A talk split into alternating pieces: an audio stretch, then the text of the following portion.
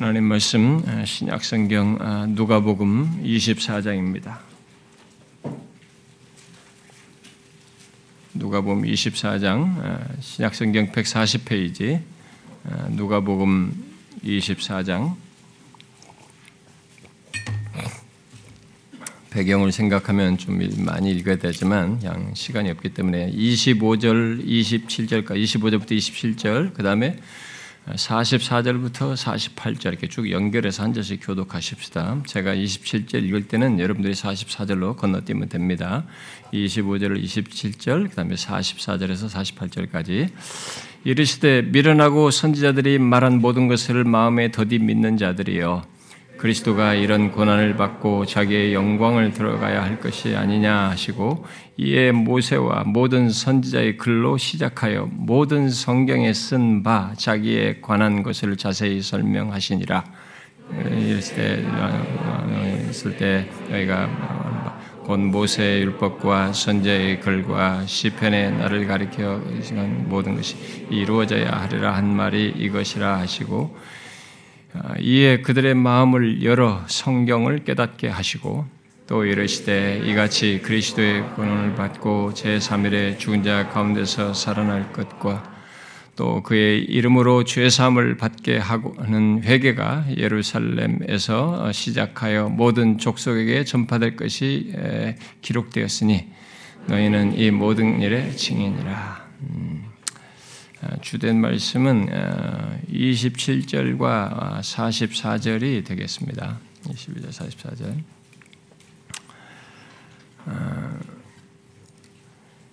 44절. 우리가 지난 두 주 전부터 어, 예수 그리스도에 대한 말씀을 살피기 시작했습니다. 어, 여러분들이 인생 중에 예수를 믿는 사람이면 어쨌든 예수 믿는 사람으로서 어, 이 예수 그리스도에 대해서 처음부터 끝까지 그게 1년이든 2년이든 뭐 3년이 걸릴지 모르지만 처음부터 끝까지 참여하게 되면 아, 여러분들에게는 그게 큰 복인 줄 아셔야 됩니다. 아, 그럴 기회가 우리 인생 중에 쉽지 않습니다. 아, 어쨌든 우리가 두 주 전부터 이제 시작을 했는데 어, 이 예수 그리스도에 대해서 살핀다고 하니 자칫 그 지식적인 차원에서 생각할까 염려하여서 어, 지난 시간은 먼저 예수 그리스도를 아는 자로서 바울처럼 이렇게 더 알고자 하는지 그더 알고자 하는 마음이 있는지부터 제가 물었습니다. 그리고 안다고 할 때 그것이 무엇인지 저는 여러분들이 지난주 말씀에 이제 서론적으로 어, 물은 그 질문을 너무 뻔한 질문으로 생각하지 말고 어, 지금부터라도 진지하게 그것을 확인하셔서 그런 마음을 갖기를 원합니다. 예수 그리스도를 아는 것은 어, 성경에 계시된 그 분을 알되 그를 아는 것 속에 있는 그의 생명과 역사를 영, 생명과 영, 생명 곧 영생을 어, 확인하며 어, 경험하는 데까지 아는 것을 포함하는 것입니다. 그런 알면서 예수를 믿는 자, 곧 예수 그리스도가 어, 구원주인 것을 눈떠 보게 되고 알게 된 자는 어, 이게 그리스도를 아는 데서 자라가는 일이 있고 어, 더 알고자 하는 그런 마음을 어, 갖는 것이죠. 또 가져야 마땅한 것입니다. 적용적으로 말하면 그리스도를 눈떠 본 자, 그를 알게 된 자는 그리스도를 아는 것의 복됨을 단순히 구원받았다라는 것에서만 자기가 구원받은 것에서만 보지 않고 자신이 그 영광스러우신 주님과의 그 관계 속에서 더 아는 관계, 그 관계 속에서 더 아는 관계죠. 더 사랑하는 관계, 더 그의 생명을 경험하며 누리는 관계로 나아가는 것입니다. 그런 것을 뜻하는 겁니다. 아, 그런데 그것이 기계적으로 있는 것이 아니고 어, 성령의 감화, 감동하심을 따라서 반응하는 것 속에서 있기에 그리스도를 더욱 알도록 감화 감동하시며 이끄시는 성령의 역사에 여러분들이 능동적으로 반응하셔야 됩니다. 여러분들에게 이 하나님의 말씀을 통해서 어떤 감동이 있으면 드라마 보면서 조금 울컥하는 그런 것으로 생각하면 안 됩니다. 감상적인 것과 다릅니다. 하나님의 말씀이 깨우쳐서 우리의 이지를 녹화하고 그것을 해서 내 마음에 감동이 있고 그것이 옳다고 여겨져서 내 마음이 이 거룩한 쪽으로 하나님 쪽으로 움직이는 것은 돈으로도 되지 않고 문학으로도 되지 않고 어떤 드라마로도 되지 않는 것입니다. 이 거룩한 소욕, 거룩한 역사는 성령께서 하시는 것입니다. 그런 성령의 역사에 여러분들이 그냥 있는 것이다라고 무시하면 안 됩니다. 이 성령을 제한하는 것에 익숙한 사람들은 나중에 성령이 소멸하게 됩니다. 기회를 잃게 됩니다. 그러니까 매번 말씀을 들으면서 차단만 하고 듣지 않고 거부하는 사람들은 언젠가는 그렇게 거부한 단단한 세월이 이 사람을 망치게 만듭니다. 그러니까 이런 것들이 거룩한 역사가 감동이 있을 때 여러분들은 그것에 대해서 능동적으로 반응하길 바랍니다. 특별히 예수 그리스도에 대한 이런 말씀을 통해서 우리에게 더 그리스도를 아는 대로 이끌고자 하는 성령의 감화 감동하심에 여러분들이 예민하게 반응할 수 있기를 바랍니다. 성령 하나님께서 앞으로 전해지는 예수 그리스도에 말씀을 통해서 아, 또 이 계시된 예수 그리스도를 전인격적으로 알고 더 아는 대로 나아가는 그런 시간으로 우리에게 이끄실 텐데 거기에 기민하게 반응할 수 있기를 바랍니다. 어떤 몰랐던 것, 교회를 다니면서 내가 아 예수 그리스도 이런 거 몰랐네 라고 하면서 어떤 몰랐던 지식을 아는 것의 차원이 아닙니다. 이 시간은 그런 지식 차원이 아니고 오래 다닌 사람들은 대충 여러분들이 아는 내용이에요. 다 알아도 그리스도와의 관계의 깊이를 생각하시고 관계 속에서 더 깊이 사랑하는 관계로 그런 생, 그의 생명을 경험하는 관계로 나아가는 것을 생각하시고 구하면서 참여하기를 바랍니다. 자, 그러면 계속해서 어, 전체 내용의 이제 서론으로서 어, 먼저 제가 이 개관적으로 어, 생각할 내용을 지난주는 이제 그 질문을 먼저 던진 거고요. 이제 예수 그리스도에서 살피게 될 때 먼저 개관적으로 생각할 내용을 먼저 오늘은 어, 다음 시간까지 두 시간에 걸쳐서 얘기를 하도록 하겠습니다. 한 번에 다 하려고 했지만 예, 그렇게 하기는 양이 길어서 사실 내용은 연결돼야 더 좋은데 어, 부득불하게 다음 시간까지 연결해서 어, 얘기를 하기로 하겠습니다. 그것은 오늘 이 27절과 44절이 말하듯이 예수 그리스도가 모든 성경, 그 성경 전체의 중심에 있다는 것입니다. 아, 예수를 믿는 사람들은 이렇다는 것을 대충 다 알고 있습니다. 아, 그러나 그것이 어떤 면에서 그러한지를 아는 것이 우리가 앞으로 예수 그리스도에서 아, 예, 안다, 아는 것과 관련 아는 것과 관련해서 굉장히 중요하고 아, 이것이 자기에게 굉장히 의미가 있는지를 확인해야 되고 아, 그 사실이 자기에게 얼마나 성경의 그리스도가 중심인 것이 자신에게 어떤 식으로 반응하는지까지 여러분들이 체크를 하셔야 됩니다. 아, 그래서 먼저 이것을 다음 시간까지 연결해 살피려고 합니다. 어떤 사람은 성경이 이 세상을 창조하고 구원하는 것과 관련해서 성부, 성자, 성령, 어, 삼위 하나님을 성경이 다 말하는데 왜 성자 하나님 예수 그리스도가 성경에 기록된 계시의 중심에 있는가라고 이제 질문을 하고 싶을 겁니다. 일단 본문에서 부활하신 주님께서 어, 그렇다고 어, 말씀하시는 것부터 우리가 알아야 되겠죠. 예수님께서 말씀하시잖아요. 성경 전체가 자기를 가리킨다고 말을 하고 있습니다. 모든 성경이 나를 가리켜 어? 자기에 관한 것을 어, 쓴바 어, 자기에 관한 것을 자세히 설명하신다 이렇게 말씀하셨어요.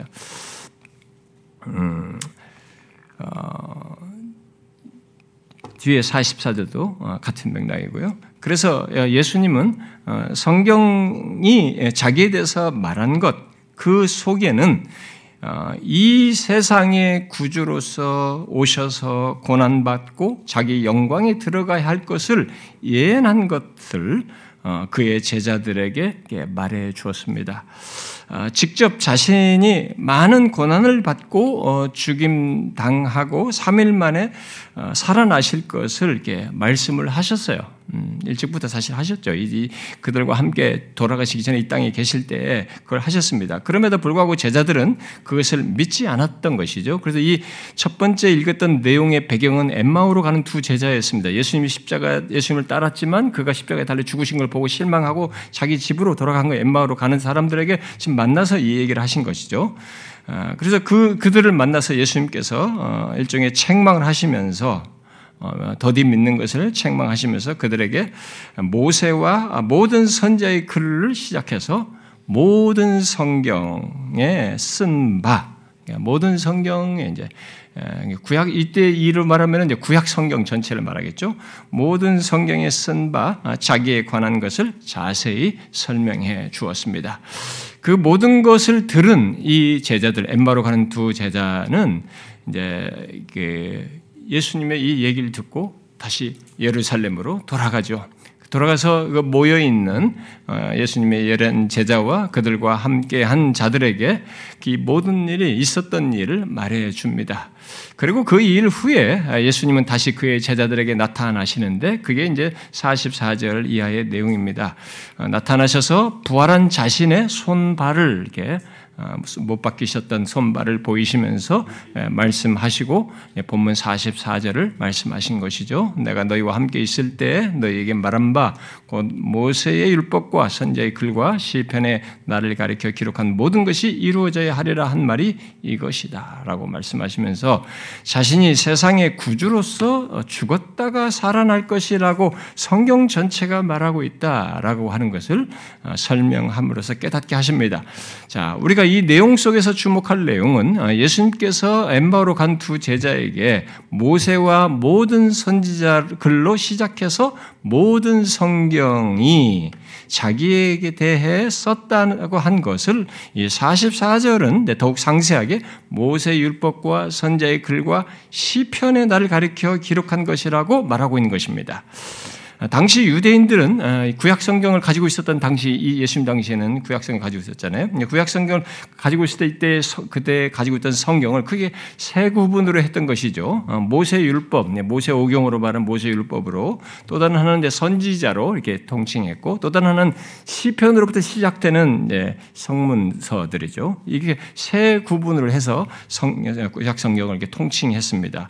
아, 그렇다면 예수님의 말씀은 구약 성경 전체가 자신을 가리키는 아, 기록임을 지금 말하고 있는 것이죠.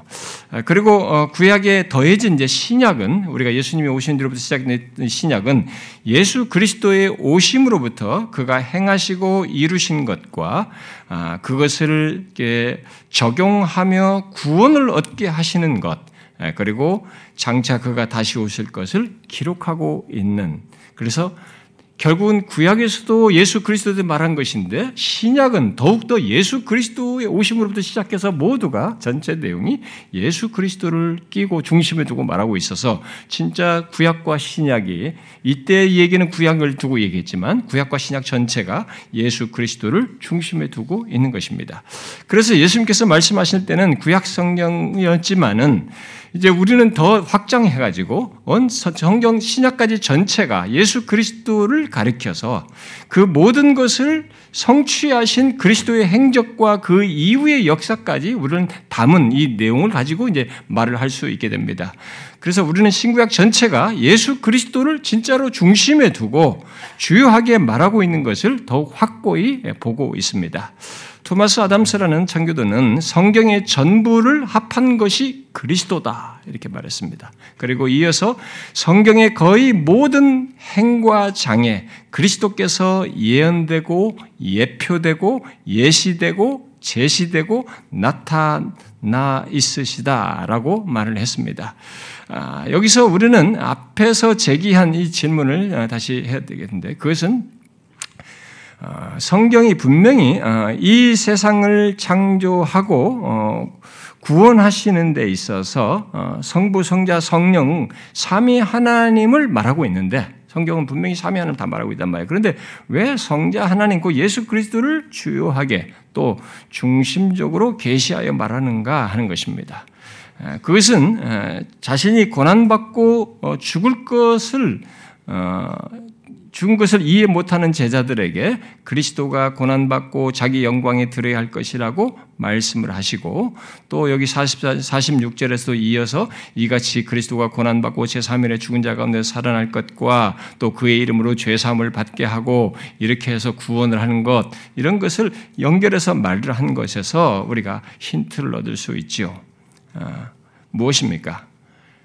성경에 나를 가리켜 기록된 모든 것이 이루어져야 하리라 라고 한 것, 이런 내용들을서 말하듯이 자신에 관한 모든 기록은 자신을 통해서 이루어질 구속과 구원을 말하고 있다는 것입니다. 그래서 다 나를 가리켜 말한다라고 할때 예수님이라는 인물 소개가 아닙니다. 그것은 자신을 통해서 이루어질 구속과 구원을 말하는 것입니다. 자, 이것을 좀 더 정확히 말하면 모든 성경이 그리스도를 주요하게 또 중심에 두고 말하는 것은 바로 성자 하나님이 친히 오셔서 고난을 당하심으로 죄를 대속하고 이룬 구원을 구원을 이루고 영광에 들어가시는 것까지 들어, 어, 들어가셔서 적용하시는 것입니다. 거기까지. 그 내용까지 모든 것을 얘기하는 것이에요. 그래서 성경은 바로 이 구속자 예수 그리스도를 예언하고 예표하고 예시하고 마침내 성취하고 적용하시는 것을 구약에서부터 신약까지 기록하고 있는 것입니다. 예수 그리스도가 이 세상의 구속주요 구원자로 오실 것을 말하고 실제로 이루셨기에 그가 성경의 주요 내용이고 중심으로 말하고 있는 것입니다. 그런데 성경 전체가 예수를 어떤 측면에서 말하는가 할 때에 어떤 측면에서 그를 중심에 두고 말하는가라고 할때이 세상에 없는 어떤 그냥 위인 말이죠. 단순한 위인이나 어떤 종교 창, 창립자의 어떤 행적이나 그의 전기를 말하는 것이 아니고 그런 것이 아니라 이 세상에 없는 유일한 역사, 바로 이 세상을 죄에서 구원하기 위해 대속하러 오시는 그 구원주의 구속 역사 차원에서 중심이기 때문에 그런 것입니다. 여러분들이 제가 이런 말을 지금 말한 것을 어, 무슨 말인가 이렇게 하면서 따라오는 사람도 있겠지만 어, 그 단어는 알겠다라고 할지 모르는데 제가 말한 걸 잘 이해하셔야 앞으로 모든 이 전개되는 내용들을 이것에 의해서 이제 보게 되는 것입니다. 그러니까 성경 전체가 예수 그리스도를 중심으로 말하는 이유, 결국 그렇게 예수 그리스도를 계시한 이유는 다른 것이 아니고 그가 바로 우리의 구속주요, 구원주로 오셔서 모든 것을 이루기 때문에 그렇습니다.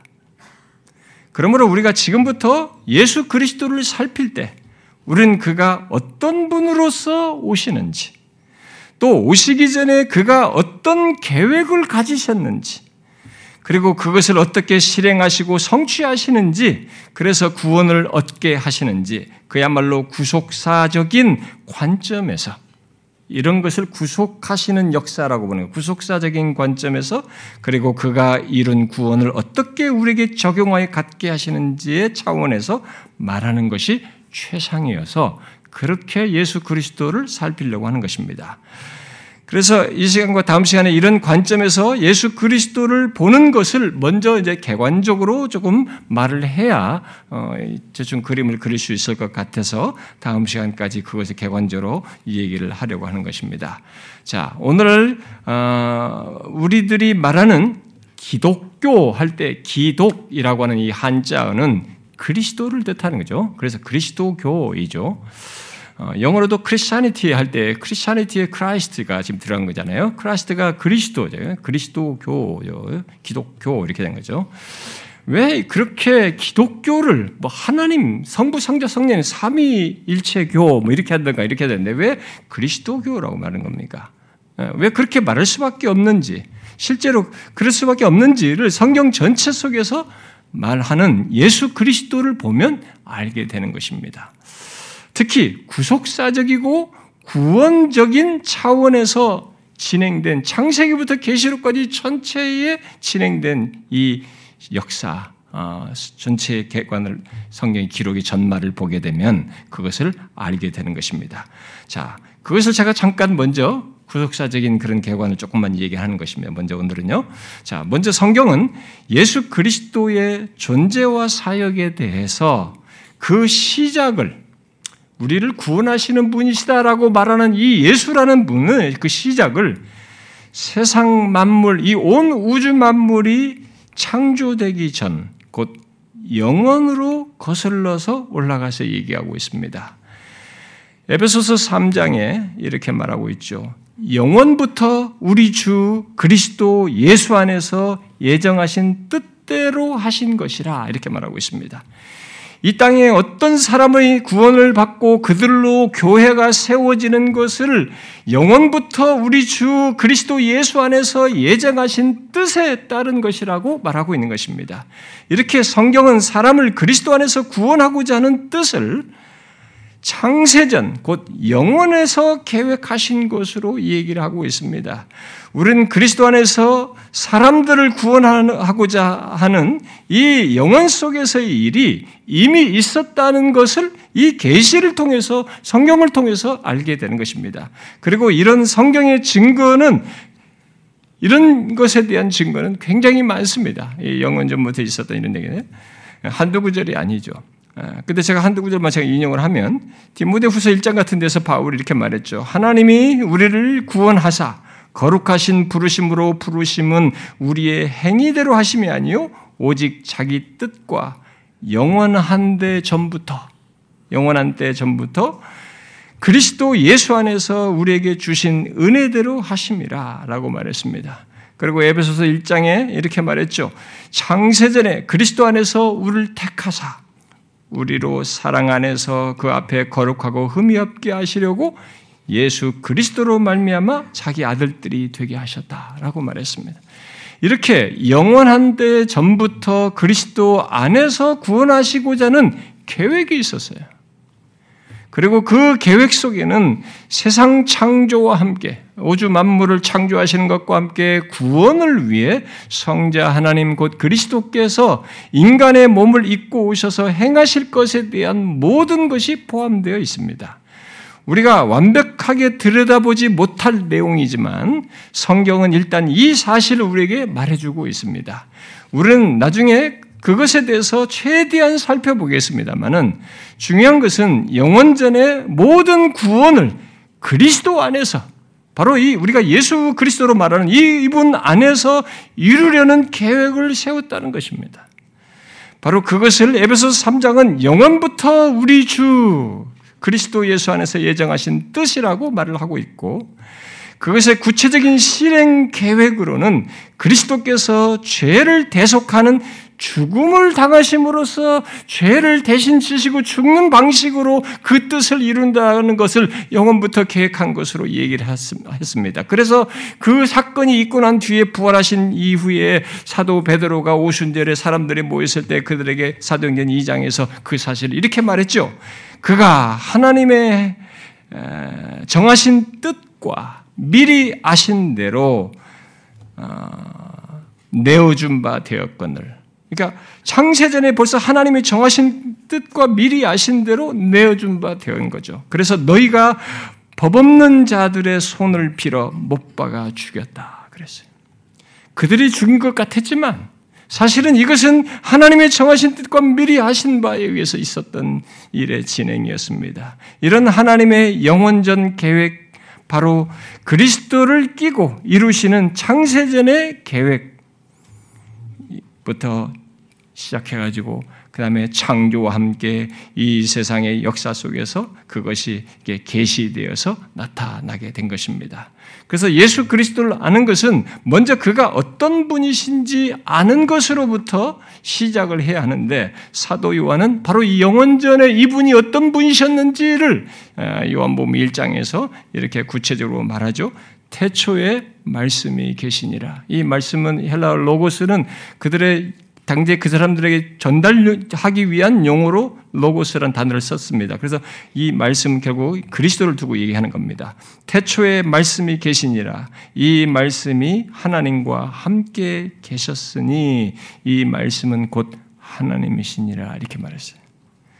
그리고 이어서 만물이 그로 말미암아 지은 바 되었으며 지은 것이 하나도 그가 없이는 된 것이 없느니라 그랬습니다. 모든 만물의 시작 창조가 그리스도로 오신 하나님 바로 영원하신 하나님의 아들로 말미암아 되었다고 말을 하고 있는 것입니다. 그리고 우리는 그 처음 창조된 세상을 창세기 1장과 2장에서 보게 됩니다. 특히 그 가운데서 하나님의 형상대로 지음받은 첫 사람 아담과 하와를 보게 됩니다. 모든 피조물 가운데 하나님과 교통 가능한 존재, 곧 하나님의 형상을 가지고 자신을 창조한 창조주 하나님과 교제하며 그를 기뻐하면서 사는 특별한 존재를 창조하게 되었음을 창, 그런, 그런 존재로 창조했다는 것을 말하고 있는 것입니다. 원숭이가 하나님과 신과 이게 인격적 소통을 하는 것이 아닙니다. 이런 존재를 인간과 짐승을 같이 진화론적인 차원에서 말할 수 있는 게 성격이 아닙니다. 처음부터 인간은 하나님의 형상대로 지어서 하나님과 이렇게 교통을 할 수 있는 거예요. 소통할 수 있는 것이 있게 된 것입니다. 그런 특별한 존재로 창조한 것입니다. 그러나 우리는 그 탁월한 존재인 인간이 하나님을 거역합니다. 형상을 지닌 인격적인 존재에 의해서 이런 일을 하게 되는데 하나님을 거역하고 죄를 범함으로 그로 인해서 모든 피조 세계가 악과 고통 아래 놓이고 파괴와 소멸, 죽음으로 나아가게 된 것을 우리는 바로 뒤연장인 창세기 3장에서 보게 됩니다. 그런데 그런 비극스러운 내용, 곧 아무라고 미래가 없어 보이는 그 조건에서 아주 특별한 하나님의 말씀, 놀라운 계시가 뒤이어서 어, 언급되고 있습니다. 3장 15절에서 언급되죠. 그것은 타락으로 인해서 사망의 그림자가 드리운 조건이요 멸망으로 가는 그런 조건에서 그 모든 것을 회복할 여자의 후손 얘기를 합니다. 여자의 후손을 약속한 것이죠. 여러분 이 여자의 후손은 누구입니까? 문자적으로 번역하면 여자의 씨입니다. 단수예요. 아, 우리는 여자의 씨 또는 후손이 누구인지 아, 창세기 12장 이하에 나오는 아브라함의 후손 그의 씨를 구체적으로 말한 것에서 우리는 그 윤곽이 드러나는 것을 보게 됩니다. 누구입니까? 바로 아브라함의 후손으로 날 예수 그리스도인 거죠. 그것을 하나님은 아브라함과 맺은 할례 언약으로부터 어, 그에게 약속하셨어요. 어, 그에게 하신 그 약속에서 분명히 계시했습니다.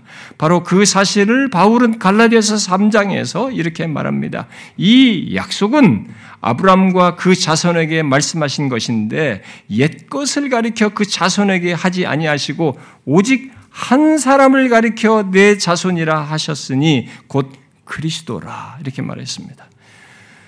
이렇게 성경은 인간이 타락했을 때 그 인간 조건을 회복하고 구원할 여자의 씨를 말을 하고 아브라함의 씨를 통해 올 한 사람 그리스도를 계시했습니다.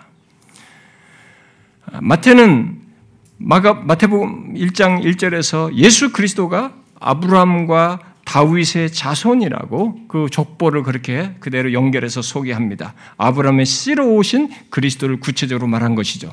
그러면서 마태복음 1장은 그리스도 예수께서 아브라함으로부터 다윗을 거쳐 그의 후손으로 오신 것을 족보를 말하고 난 뒤에 바로 이어서 그 후손으로 그리스도께서 오신 그리스도의 특별함을 기록하고 있습니다. 나신 장면이죠. 그것은 요셉과 약혼을 했지만 아직 그와 동거하지 아니한 자기의 약혼 여인 마리아, 곧 처녀 마리아가 성령으로 잉태된 사실을 이 어, 요셉이 알게 된 것입니다. 그러니까 다른 남자와 자서 이 아이가 샀겠다고 생각한 겁니다. 그 사회 속에서는 돌로 쳐서 죽이는 겁니다. 그런 경우는 일반적으로. 그런데 아, 이 장면에서 그는 날 때부터 결국 어, 여인의 씨로 오되 이제 그리고 이 처녀를 통해서 오는 여인의 씨로 오는 이 장면이기도 합니다만은 성령으로 잉태되어 오시는 특별한 차이를 드러냅니다. 그래서 요셉이 자기와 약혼한 여자와 임신한 사실을 알고 그와의 관계를 이 사람이 상당히 신사적이었던 거죠. 예, 그래서 가만히 끊고자 한 것입니다. 당시 문화에서는 예, 돌로 쳐서 죽게도 내놓기도 하는데 음, 신사적으로 끊고자 했습니다. 그때 주의 사자가 그에게 현몽하여 말한 것이죠. 다윗의 자손 요셉아, 내 아내 마리아 데려오기를 무서워하지 말라. 그에게 잉태된 자는 성령으로 잉태된 것이다. 인간관계에 의해서 된 것이 아니다. 성령으로 잉태된 것이다. 그리고 이어서 아들을 낳으리니 이름을 예수라 하라. 이는 그가 자기 백성을 그들의 죄에서 구원할 자이심이라. 라고 했습니다. 이 순간은 앞선 모든 역사 속에서 예수 그리스도에 대해서 예언한 그 메시아가 오는 순간이에요. 그 예언이 성취되는 순간입니다. 그런 그래서 사실은 우리들이 가장 이해하기 힘든 순간이기도 합니다. 이 세상 역사로는 경이롭고 놀라운 순간이지만 인간의 이 지성과 가지고 있는 우리의 능력으로는 이해하기 힘든 순간이에요. 왜냐하면 뭐 천야에서 어떻게 날 수 있느냐 이런 이제 우리들의 이런 걸 이해 못하는 인간의 물리적 수준에서만 이해하는 우리들의 경험 지식 때문에 그것만 시비를 걸지만 그게 문제가 아니고 이 성경대로 지금 사자가 말한 대로 천야에서 생겨난 이 순간, 이 생명이 태동되는 이 순간은 너무 우리가 앞으로 살피겠지만 신비롭고 놀라운 얘기입니다. 왜냐하면 이분은 아까 요한복음 1장에서 말한 것처럼 하나님이시에요. 만물이 그런 말미암아 창조된 것입니다. 그러면 시공간이 있기 전에 그분이 계셨습니다. 시공간은 그가 창조하신 것입니다. 그러면 시공간을 초월하신 창조주 하나님이에요. 그런데 그분이 시공간의 제약을 받는 사람의 몸을 입고 우리와 같은 아이로 나시는 것입니다. 이게 우리 인간에게 가장 힘든 순간이에요, 이 이야기. 그러나 천사가 말한 대로 그는 성령으로 잉태되어 자기 백성을 그들의 죄에서 구원할 자로 나시었어요. 그 때문에 이런 과정을 거친 겁니다. 마침내 타락한 인간에게 약속한 여자의 후손, 곧 여자의 씨를 약속하고 계속 역사 속에서 말한 그 구원자가 실제로 처녀 마리아를 통해서 성령으로 잉태되어 나신 것입니다. 그리고 그 여인의 씨로 나시는 분이 어떤 일을 행하실지 천사가 정확히 그의 이름을 무엇이라고 지으라고 하면서 말하죠.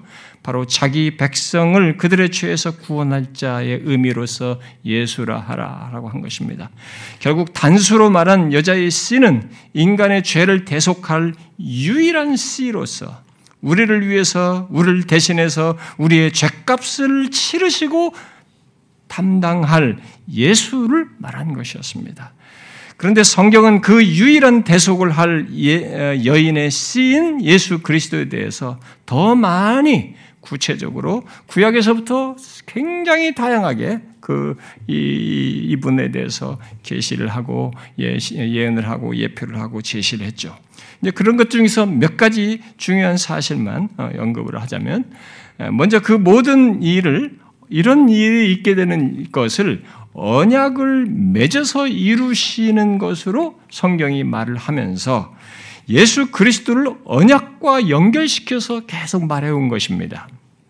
그래서 구약의 모든 언약이 있습니다. 언약들이 있는데 그 모든 언약과 신약에서 말하는 그 새 언약, 모든 것이 성취됐다는 새 언약이 다 예수 그리스도와 연관됩니다. 그러니까 여러분들이 성경에서 그런 걸 읽을 때 이게 다 뭐냐? 다 예수 그리스도께로 향하는 것입니다.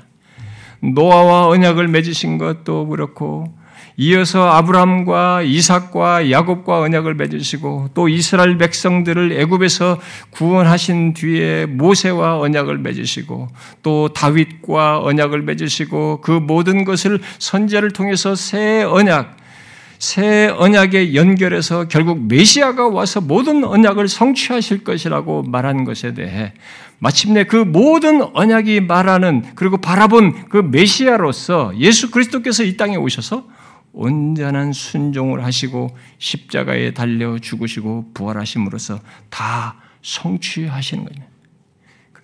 그것을 구약이 다 말한 것입니다. 언약으로 그걸 설명을 한 것입니다.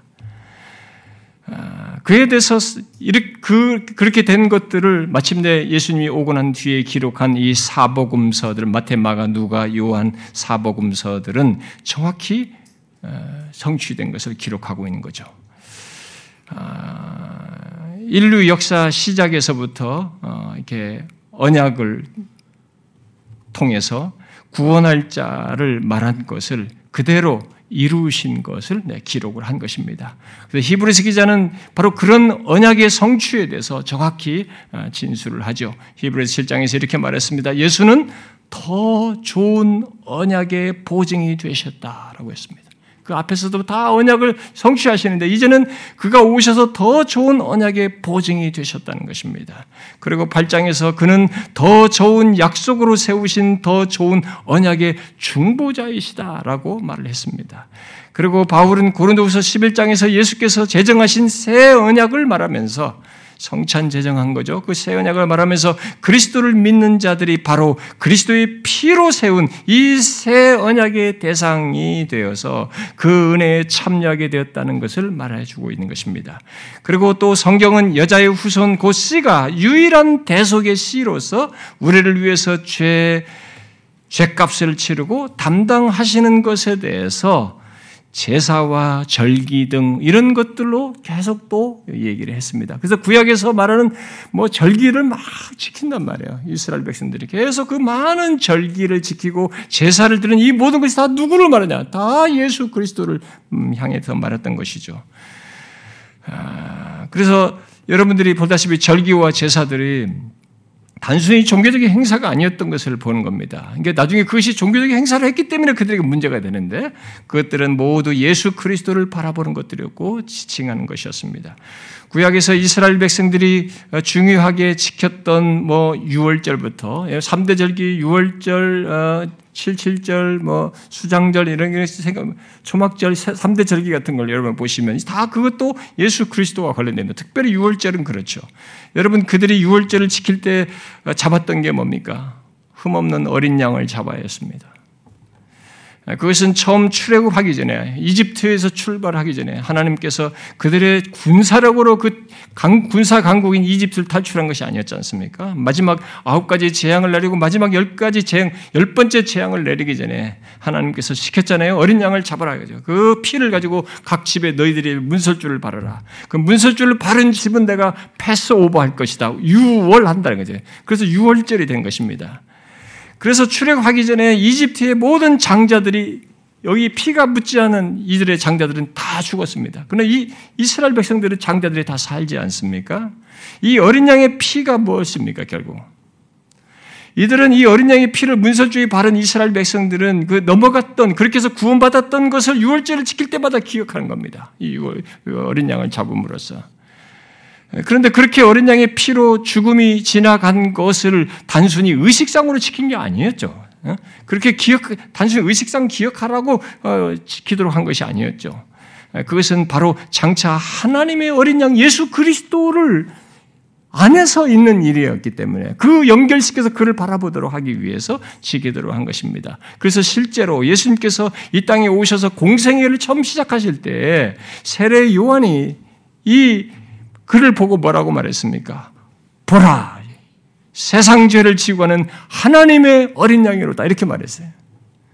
그리고 바울은 고린도전서 5장에서 더욱 구체적으로 우리의 유월절 양이다 그랬어요.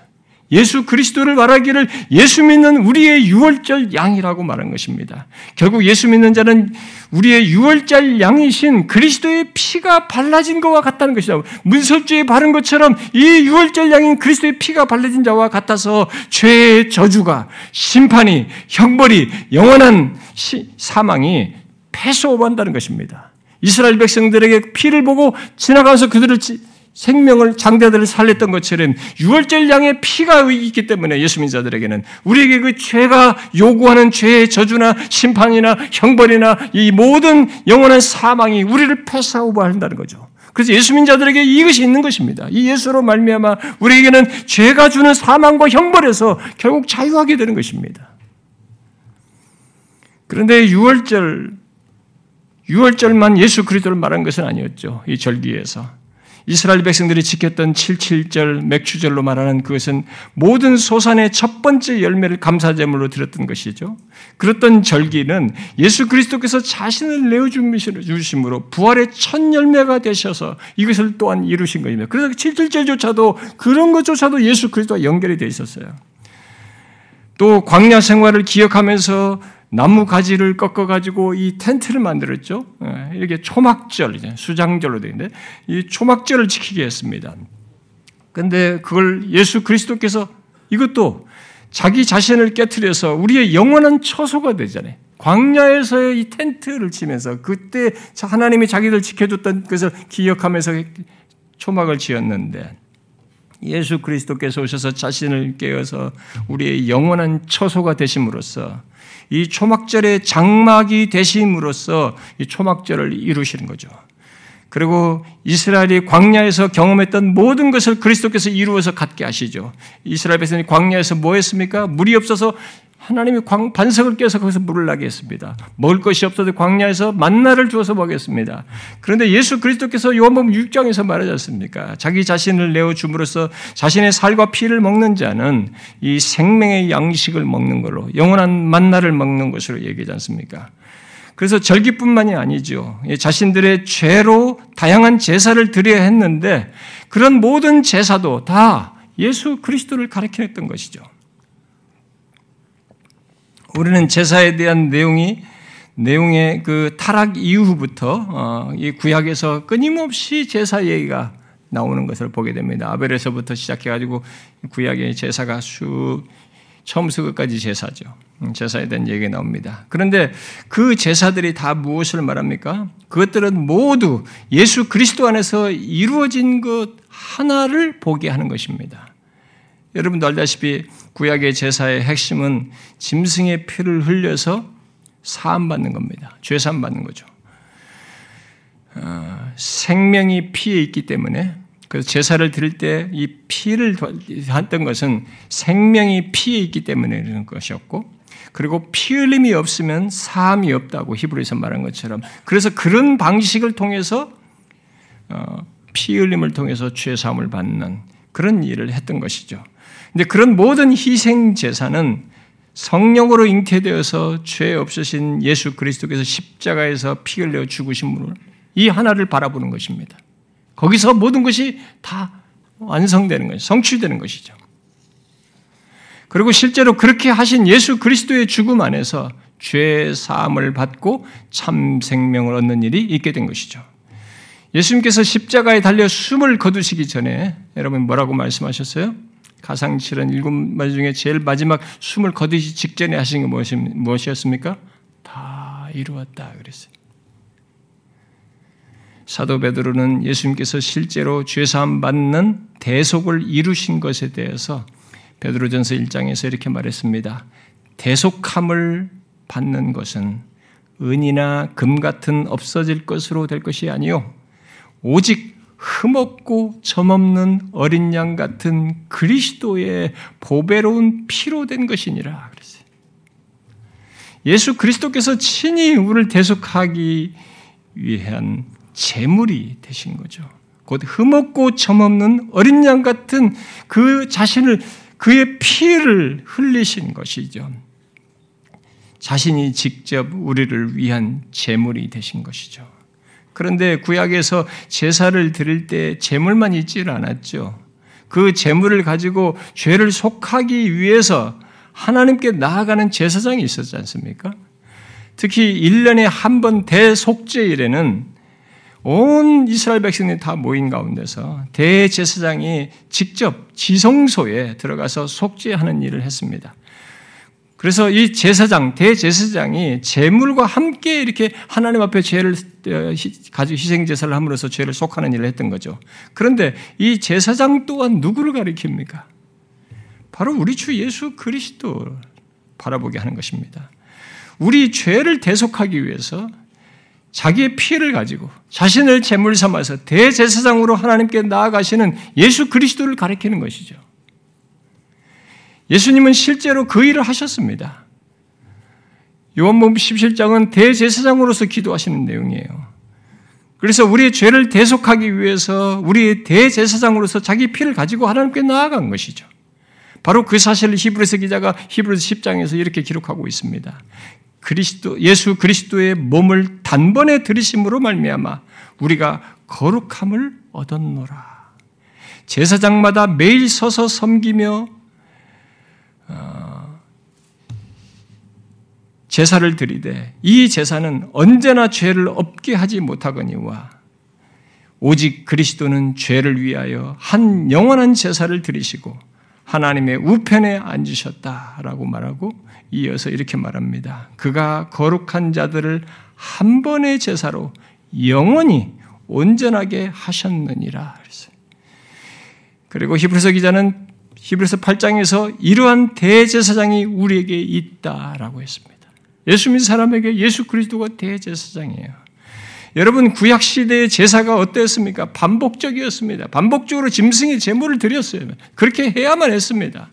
그런데 그런 오랜 세월 해온 제사를 흠없는 어린 양같이 성령으로 잉태되어 죄가 없으신 예수 그리스도께서 자신을 온전한 제물로 준비하여서 단번에 영원한 제물로 하나님께 드리신 것입니다. 히브리서 기자는 그렇게 예수 그리스도께서 자신을 들으신 것을 구장에서 영원하신 성령으로 말미암아 흠없는 자기를 하나님께 드린 그리스도의 피다라고 말했습니다. 성령으로 잉태됐을 때부터 인간의 죄성을 물려받지 않는 이 일한 성령으로 잉태되지 않고 인간 일반적인 자연 관계에서 나왔으면 그는 우리가 똑같이 아담 안에서 죄를 갖게 되는 것입니다. 그렇기 때문에 인간의 죄성을 물려받지 않고 죄 없는 신 상태에서 죽으실 때까지 흠없는 제물로 자신을 준비하셨다가 영원한 제물로 단번에 들이신 것입니다. 그래서 앞에 인용한 히브리서 기용한 대로 히브리서 기자는 그리스도께서 그의 피로 거룩한 자들, 곧 그리스도 믿는 자들을 한 번의 제사로 영원히 온전하게 하셨다라고 말한 것입니다. 그런 말미암아 예수 믿는 자들은 바울이 로마서 8장에서 말한 대로 그래서 그리스도와 함께 한 상속자가 되는 것입니다. 그리스도의 대속 때문에 그리스도와 함께한 상속자가 되는 거예요. 결국 구약의 모든 제사는 그렇게 영원한 제물로 단번에 드린 예수 그리스도를 가리키면서 바라보았고 예수 그리스도는 실제로 영원한 단번에 모든 재산을 성취하심으로 하나님과 의로운 관계, 복된 관계를 영원히 있게 하신 것입니다. 바로 그것을 바울은 에베소서 1장에서 그의 피로 말미암아 속량 곧 죄삼을 받았다라고 말하고 영원한 기업이 되었다라고 말을 한 것입니다. 이 밖에도 모든 성경이 예수 그리스도를 가리켜 말한다고 할 더 많은 내용들이 있습니다만 예를 들어서 예표적인 인물들과 또 선지자들의 사역과 왕의 역할 등 그리고 구약에서 그 항상 그 강조되는 율법까지 모두가 예수 그리스도를 가리키는 겁니다. 다 그것들이 그냥 있는 것이 아니었어요. 모두가 그리스도를 가리키는 방향성을 가지고 있었던 거죠. 성경이 예수 그리스도를 가리켜 말한다고 할 때 우리가 중심적으로 말을 그를 중심적으로 말하는 것은 다른 것이 아니었어요. 바로 이겁니다. 죄를 대속하여서 구원하시는 차원에서 말하는 것이에요. 우리는 예수 그리스도에서 먼저 그 관점에서 보아야 됩니다. 예수 그리스도 얘기하면서 그냥 좋은 선생이고 도덕적으로 뭐 이걸 말하면 성경이 말한 예수 그리스도 포인트를 딱 잃어버린 것입니다. 그가 말하는 예수는 그냥 어떤 한 인물이에요. 성경이 본래 말한 예수 그리스도를 말하는 것이 아닙니다. 그래서 창세기부터 계시록까지 모든 계시의 중심에 있는 예수 그리스도를 볼 때 우리의 초점은 하나님이 친히 육신을 입고 이 땅에 오셔서 우리의 죄를 대속하시고 구원하시는 구속 사역이고 구원적인 차원에 맞추어서 봐야만 하는 것입니다. 그렇게 볼 수밖에 없어요. 그러므로 우리는 예수 그리스도에 대해서 볼 때에 이 세상 역사 이전부터 지금 이 세상 역사 속에서 과거는 물론이고 현재와 미래까지 그 모든 역사 속에서 구속 역사를 보아야 됩니다. 여러분들은 이 세상 역사만 보면 안 됩니다. 예수 믿는 사람에게 달라진 큰 변화가 바로 이 구속 역사를 본다는 겁니다. 이 지나오는 모든 역사 속에서 우리는 시공간의 시작 이전부터 시작해가지고 시공간이 시작돼서 진행된 이 인류 역사 모든 이 세상 역사에 그것만 보는 것이 아니라 그 모든 역사 속에 있는 구속 역사를 보아야 하는 것입니다. 하나님께서 인간을 구원하기 위해서 진행해 오신 그리고 이루신 그 구속 역사 말입니다. 세상은 옛날부터 지금까지 이 세상에 존재하는 나라와 제국 그리고 그 가운데서 이런저런 왕과 통치 통치자들이 일어났습니다. 그리고 그 가운데서 진행된 역사가 지금까지 이렇게 흘러왔습니다. 물론 사람들이 아는 역사는 그런 일반 역사밖에 모릅니다. 설사 이런 어떤 현인들이 이 역사 속에서 일어나고 또 이런 저런 종교가 생겨나고 또 탁월한 철학과 사상들이 있었지만 그런 것들은 모두 이 세상 삶의 배경 속에서 나온 것에 지나지 않습니다. 그냥 세상 역사 속에서 있는 일입니다. 그 배경 속에서 나온 것이에요.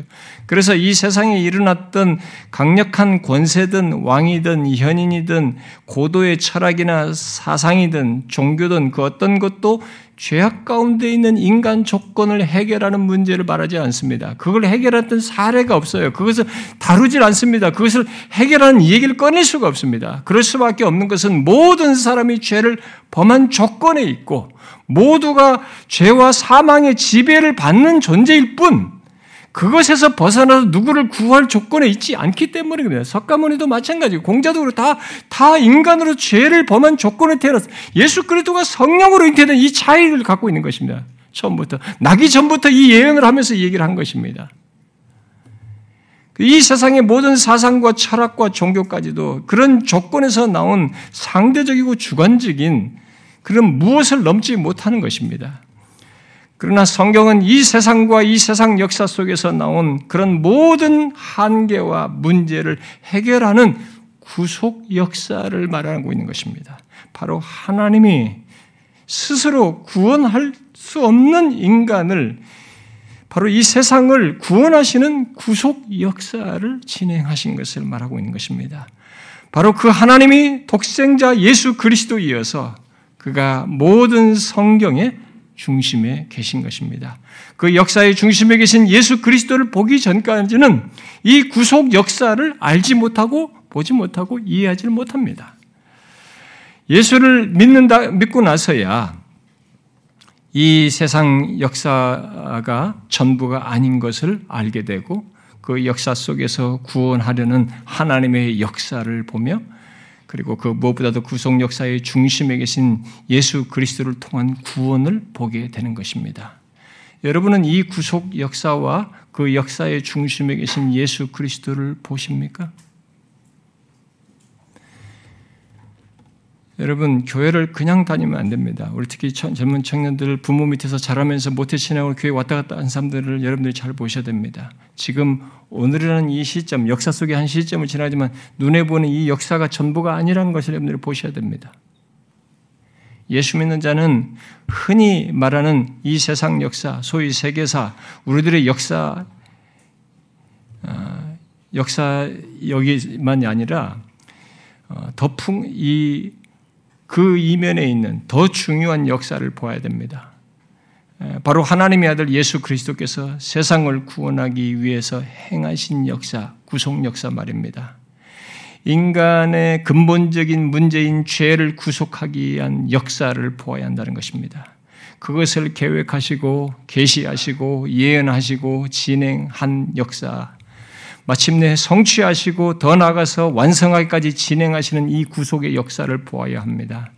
세상은 그 역사를 보지 못하지만 하나님은 오히려 이 세상 역사, 곧 시공간 세계 역사의 중심에 구속 역사를 두시고 진행하시면서 다스리시고 계신 것입니다.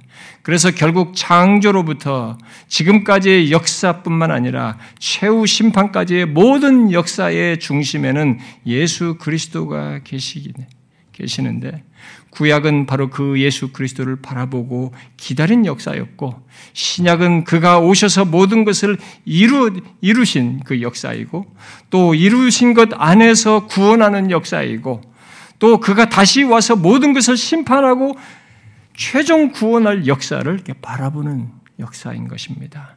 아무리 세상 역사 속에서 일어난 그런 놀라운 일들과 사건들 그리고 인물들이 걸출하고 특별하다 해도 성경에 언급되는 뭐 성경에도 여러분 고대 역사부터 다 나오잖아요. 이집트의 역사죠. 이집트가 나오고 아수르 제국이 나오고 음, 바벨론, 페르시아, 헬라, 로마 제국의 역사가 나오지 않습니까? 이들이 이 역사가 세계 역사의 지배 배경이잖아요. 성경이 다 구약에 다 나오지 않습니까? 근데 그들이 그런 역사들이 거창하고 걸출하고 그 시대를 압도했던 역사들이었지만 그 역사들은 죄의 한계 속에서 지나가는 역사였어요. 다.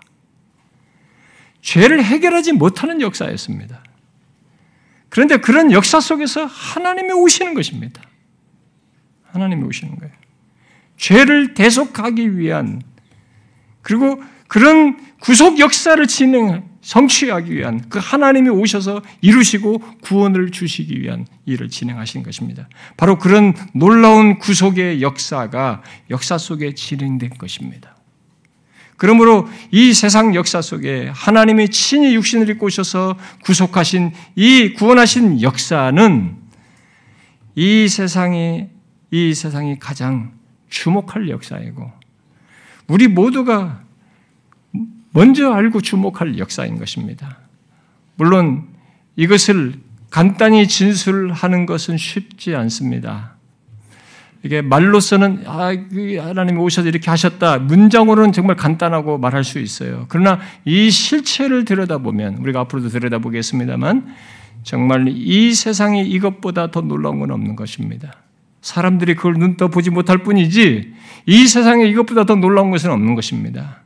이 세상이 아무리 쇼킹하고 큰 제국이고 어떤 강력한 무엇이 있어서 다 지나고 지나고 지나는 것에 지나지 않기 때문에 이것보다 더 놀라운 것은 없는 것입니다. 왜냐하면 우리들이 예수를 믿고 나서도 다 헤아리지 못할 내용이 바로 하나님이 육신을 입고 오셔서 구원하실 계획을 마침내 실행하신 이 사실이 있는 거예요. 그것이 역사 속에 일어났다는 사실입니다. 그 죄와 사망 아래 있는 이 세상 인류 역사의 가장 기이한 일이 바로 하나님이 오심으로써 있게 된 것입니다. 그걸 계획하시고 그대로 역사 속에 그대로 진행하셨고 성취하셨고 지금도 최종을 위해서 진행하고 있는 것입니다. 하나님이 친히 육신을 입고 오셔서 우리의 죄를 대속하는 이, 이것은 이, 이 사실은 지금부터 예수 그리스도를 이 역사의 중심에 놓고 이, 진행된 이, 이분을 봄으로써 우리가 이, 이분에 대한 주목이 좀 더 더 달라야 되는 것입니다. 그냥 있는 존재가 아닙니다. 그래서 하나님이 육신을 입고 오셨다는 제가 문장상으로 간단히 말하지만 이것은 어마어마한 일입니다. 그러니까 여러분들이 예수를 믿으면서 아는 예수 그리스도가 그렇게 경이롭고 놀라운 그 깊은 이유, 풍성한 이해를 갖고 있는지 체크를 하셔야 됩니다. 하나님이 육신을 입고 이 땅에 오신 것은 너무너무 기이한 일입니다. 그것을 모든 사람이 알지 못하지만 이건 너무너무 기이한 일입니다. 그 구속 역사가 있다는 것을 우리가 믿고 나서야 알게 되지만 너무너무 기이한 일입니다. 예수 믿는 우리는 그 구속 역사를 알고 그 구속 역사의 중심에 계신 예수 그리스도로 말미암아 죄에서 구원받아 그것을 알고 보는 자가 되는 것입니다. 여러분 아십니까? 우리의 구원이 그런 기이하고도 놀라운 구속 역사 속에서의 구원이라는 것을 알고 있습니까? 하나님이 친히 육신이 되셔서 이룬 유일한 구원인 걸 아십니까? 여러분들이 교회 오래 다니면서 예수님이 우리를 구원한대, 예수님이 십자가에 달려 죽으셨대, 뭐 하나님이 오셨대. 여러분들이 주문 외우듯이 마음도 없고 이해도 없는데 여러분들 그런 얘기를 꺼내십니까? 너무 예수를 몰라서 하는 겁니다. 너무 얄팍하게 알아서 얘기하는 것입니다. 예수 그리스도에 대해서 살피기 전에 여러분 먼저 이 기이하고 놀라운 역사, 지금까지의 온 우주 만물과 이 세상 역사 속에 진행된 구속 역사를 여러분들이 보십시오. 특히 그 구속 역사의 중심에 계신 예수 그리스도를 보십시오. 이 세상 역사 속에서 우리가 보고 놀라운 놀라는 이 세상의 그 어떤 것보다도 뭐 나라든 제국이든 제왕이든 탁월한 사람이든 놀라운 철학이든 사상이든 종교든 그 모든 것을 망라한 이 세상의 그 어떤 것보다도 놀라운 일이 이 세상에 있게 됐는데 그게 바로 하나님이 오신 거예요. 하나님이 육신 입고 오신 겁니다. 하나님은 그걸 창세 전에 계획하십니다. 창세전부터 계획하셔서 그것이 이어져서 지금 이 세상 역사 속에서 드러나서 구속 역사를 이루시고 저와 여러분 여기까지 오게 된 것입니다. 이제 남은 것은 그가 세상, 세상 역사를 마무리하는 것 남아 있지만 이 마무리하는 것까지도 계시록은 예수 그리스도를 중심에 두고 있습니다. 하나님이 오셔서 모든 걸 이루신 것에 대한 그 연관력 속에서 그래서 하나님이 친히 육신을 꼬셔서 죄를 해결한 이 역사는 가장 놀라운 이 세상의 토픽이에요. 그리고 그것에 해당되는 우리는 가장 놀라운 것을 얻은 것입니다. 모든 것은 지나가지만 구속 역사는 영원으로 잇대어집니다. 구속사는 그래서 유일한 역사입니다. 영혼까지 연결된 구원의 역사입니다. 바로 그 중심에 하나님의 아들 예수 그리스도가 있습니다. 여러분은 이분을 아십니까? 그가 이룬 구원의 은혜를 얻었습니까? 그것이 얼마나 복된지를 아십니까? 그리고 그를 더 안다는 것이 그분과의 관계 속에서 그분과의 관계 속에서 삶을 살며 더 알아가는 관계를 가졌다는 것이 얼마나 큰 특권인지 아십니까? 그와 영원한 관계 속에서 아는 것이 얼마나 복된지 아십니까? 그렇게 생각하셔야 됩니다. 여러분, 예수 그리스도를 다시 보셔야 됩니다. 지식으로가 아닙니다. 내가 그 예수를 안다는 것이 얼마나 경이로운 것인지, 얼마나 특별한 것인지, 얼마나 역사적인 것인지, 얼마나 기적적인 것인지를 아셔야 됩니다. 이 장세전부터 진행된 역사에서 성취돼서 이루고자 한 것에 해당되는 내용이에요. 우리는 그 역사의 진행 속에 지금도 있습니다. 이 구속 역사의 완성은 앞으로 기다려 있습니다. 근데 거기에 우리가 그 역사를 알고 그분과의 관계 속에서 그분을 더 아는 관계 속에 있다는 것은 굉장히 특별한 것입니다. 이 예수 그리스도를 제대로 알고 더 풍성히 깊이 알기를 구하십시오. 더 알고자 하십시오. 기도합시다.